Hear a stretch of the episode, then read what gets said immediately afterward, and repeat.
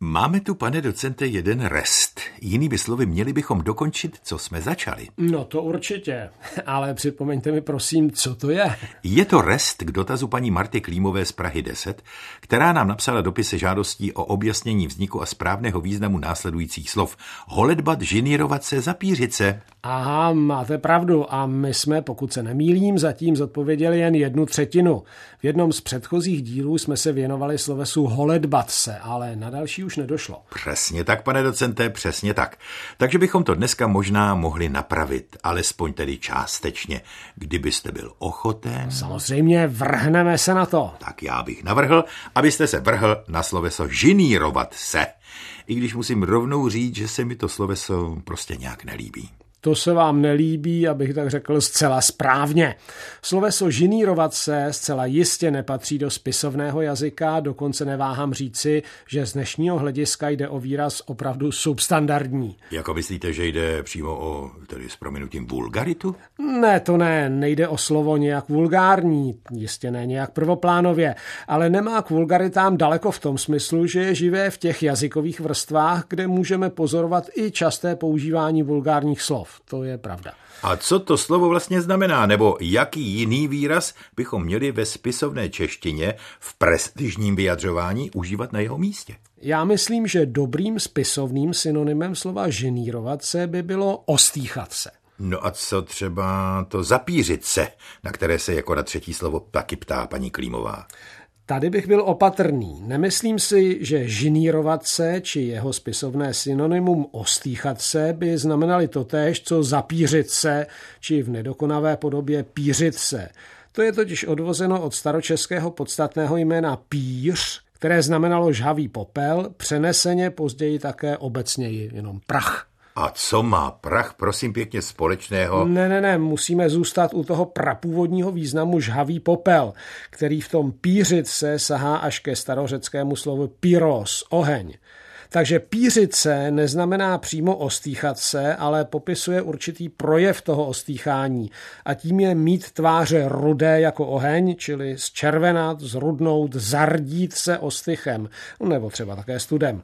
Prostě pířit se má přes oheň něco společného s červenou barvou, což uvidíme také tak, že se rozhlédneme po slovanských jazycích. Ve slovinštině se slovem pirch, zřejmě příbuzným s naším pířice a řeckým pyros, nazývá naše kraslice. Čili vejce obarvené tradičně na červenou či rudou barvu. Ano, a tady je potřeba si připomenout, že slovo krásný v praslovanštině a také nejstarší češtině neslo význam, jenž je širší než ten dnešní. Kromě dnešního esteticky uspokojivý, znamenalo i třeba lesklý a také červený. Kraslice jsou v tomto smyslu původně na červeno namalovaná vajíčka. Zřejmě to, co bylo červené a lesklé, nejvíc vyhovovalo tehdejšímu vkusu. Ano, tak nějak bychom na to mohli pohlížet.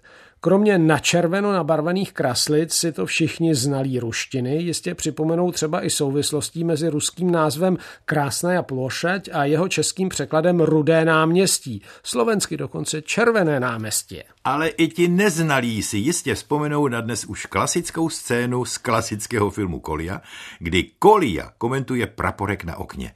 Náš krásný. A na to říká Louka, tedy Zdeněk Svěrák, Prosím tě, co je na tom krásného?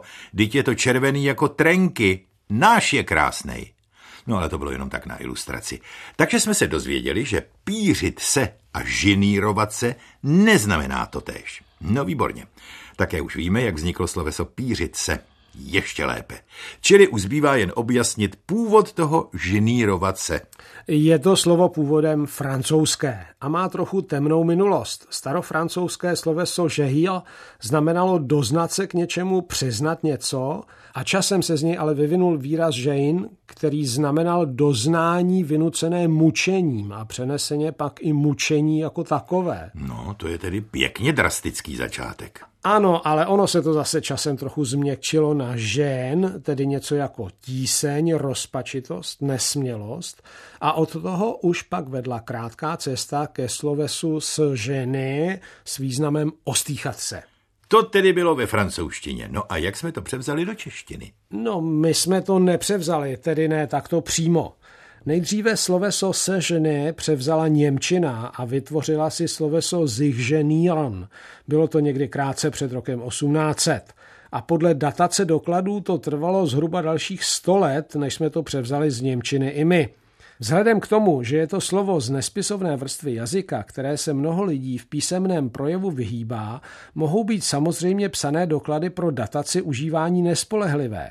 Ale bohužel nic dalšího nemáme, takže vše, co můžeme říci, je, že nejstarší český doklad na sloveso žinírovat se máme z pera Josefa Karla Šlejhara, jenž v roce 1910 toto slovo použil ve své knize naturalistických povídek s titulem z Prahy. Ten doklad zní, milost pane Rado, líběj nám prokázat čest a zajít trochu k nám na malou besedu. Dostala jsem milýho hosta, nelíběj se jen s námi žinírovat. No, to jste nám to krásně vysvětlil, pane docente. Ale jestli dovolíte, ještě bych to malinko vylepšil takovým drobným doplněním, že ke slovesu žinírovat se máme i příbuzné přídavné jméno, míním příbuzné už v té francouzštině, které vyjadřuje, že je někomu něco nepříjemné, že se ostýchá to udělat. V takovém případě totiž říkáme, že je to tomu člověku... Že je to tomu člověku žinantní. A přesně tak to tedy, pane docente, taky cítím. Je mi docela žinantní to dnešní zajímavé slovo nad zlato ukončit. Ale co se dá dělat?